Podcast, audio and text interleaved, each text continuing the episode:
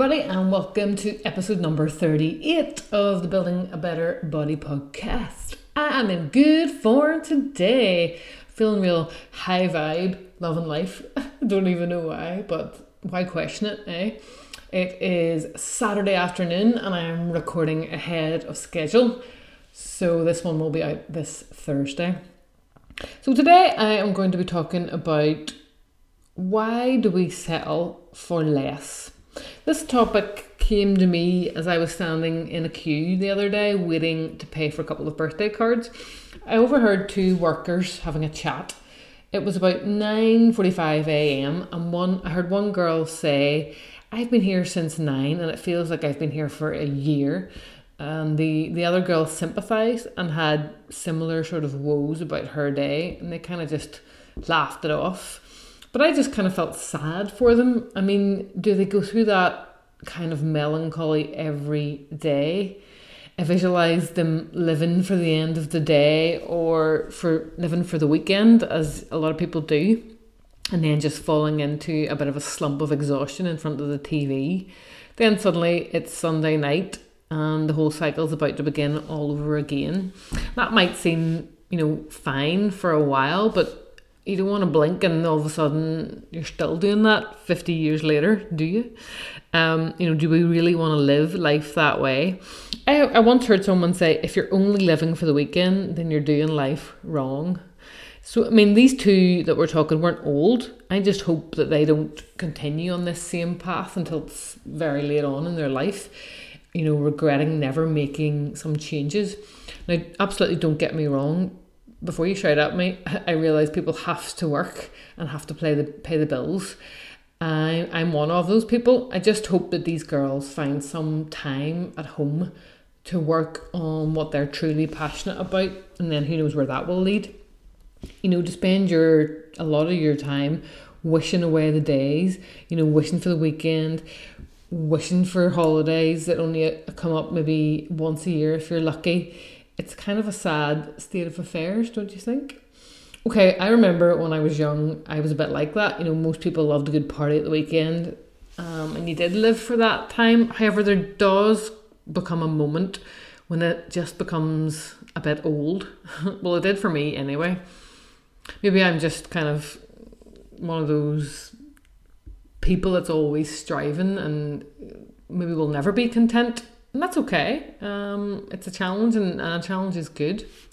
So yeah, um, we start searching for more meaning in our lives once we get past our partying years, and that doesn't mean you know oh, I'm going to be boring and sit in the house. It's literally you need more. Well, I feel like I need more.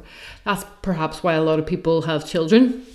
You know, they they bring extra meaning and joy and fulfillment to people's lives. And for people who don't want children, they want to find other passions and challenges to keep life exciting, rewarding, adventurous, and, and fun. You know, why are we here? I think a lot of us want to find our purpose. If this really speaks to you right now, how about taking some time to think about this one life that you have? Now, not to get too morbid on you, but let's face it, we're all going to die. It's a fact. We don't know how necessarily, and we don't know where. However, what most of us don't do is put an urgency on this fact, unless, of course, something life changing happens, like we get very sick or someone close to us gets injured. Then it's kind of all priorities have changed, and you start perhaps doing things that you would have once put off and you want to do right now. But what I say is, what can we do right now to set up and put a bit of urgency on our life today? You know, really do what we were put on this planet to do. Find time, find the resources. We can we can make it happen. There are many stories of people much worse off than us who have become hugely successful, i.e., you know, J.K. Rowling or Oprah, to name a few.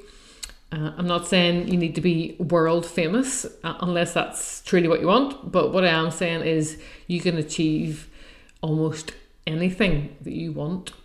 Um, you know, we are, if you're listening to this podcast, you are pretty privileged. You're listening to it on a device that makes you privileged. So I think you probably do have opportunities to make some changes if you want.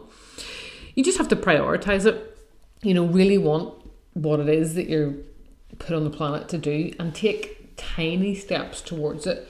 Tiny steps build momentum and eventually can turn into big changes. The thing is, this fast paced world that we, we live in, we often want it all and we want it now, and then we want probably a bit more of it tomorrow.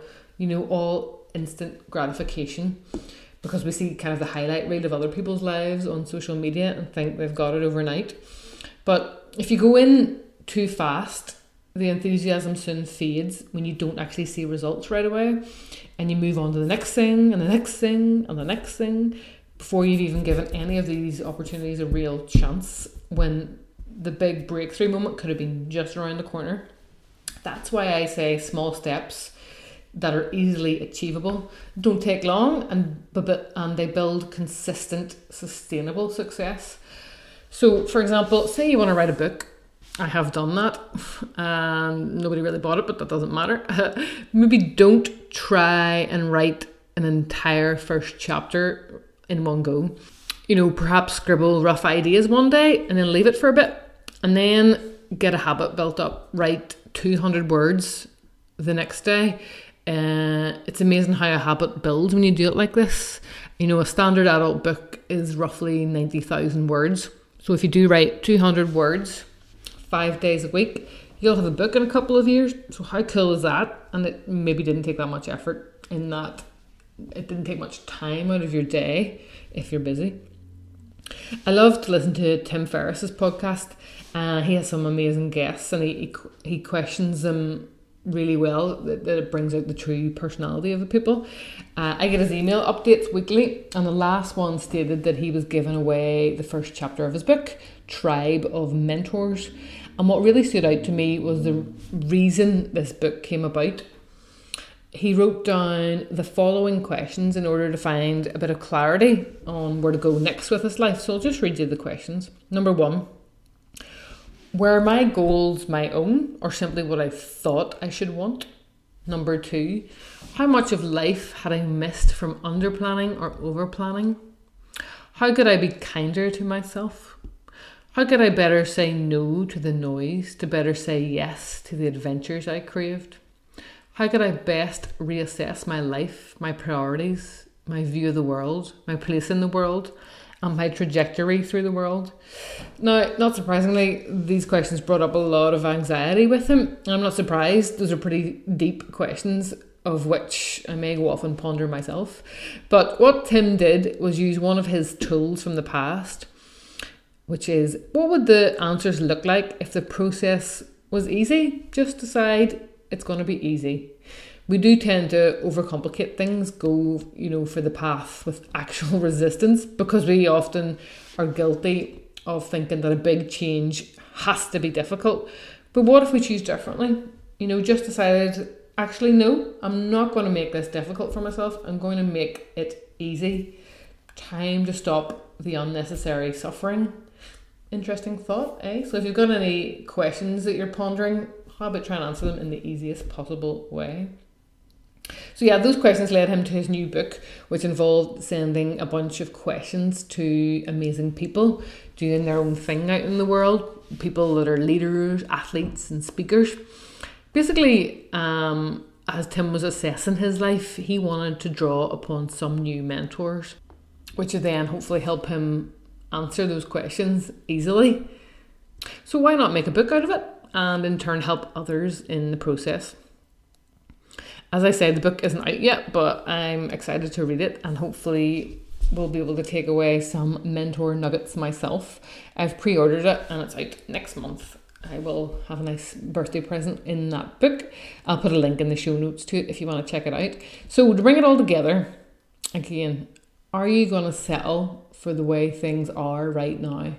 Are you happy with the status quo?